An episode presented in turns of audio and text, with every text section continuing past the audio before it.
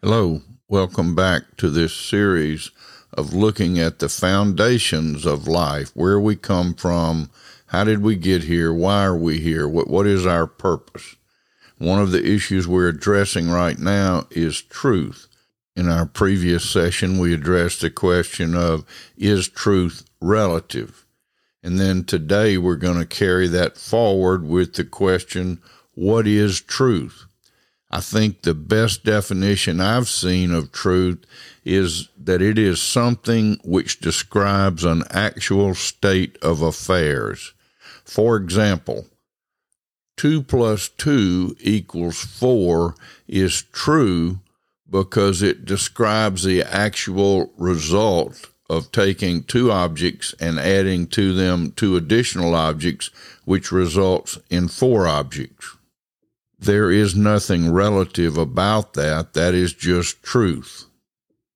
If something is true, it's true for all people, for all times, in all places.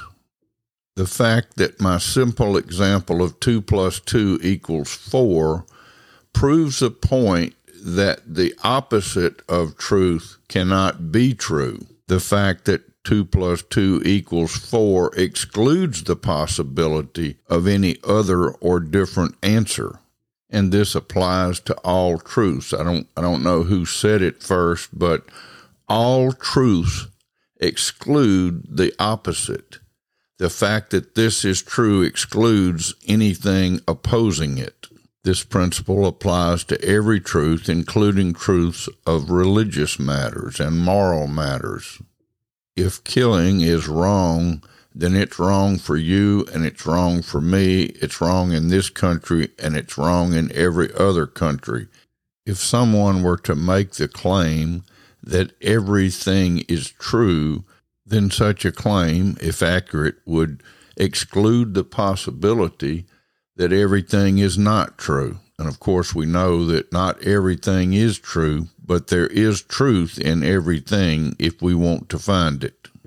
When it comes to religious matters, and particularly when it comes to Christianity and the claim that Jesus is the only way to be reconciled to God, to be made right with God, to go to heaven, and people oppose that and say that's a very narrow minded view. But their statement also makes it exclusive that their statement is right and all others are wrong.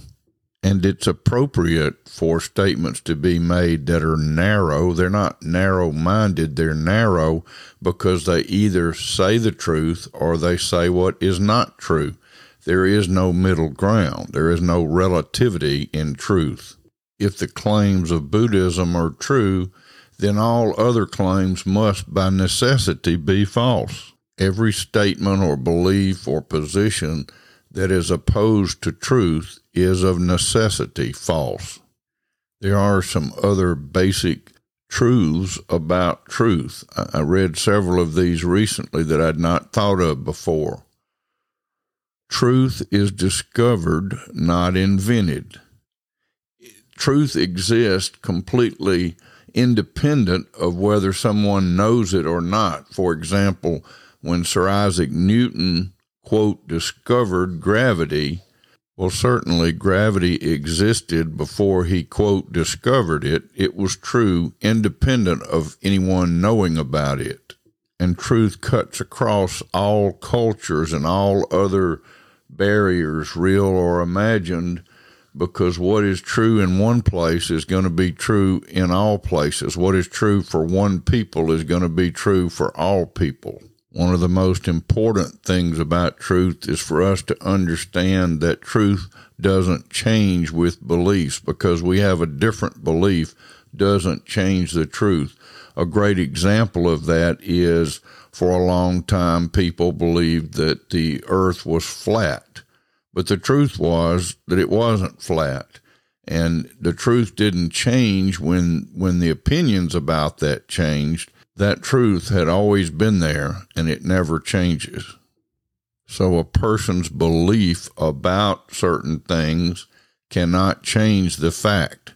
If if the fact is true, then you having a different belief about it does not change that truth.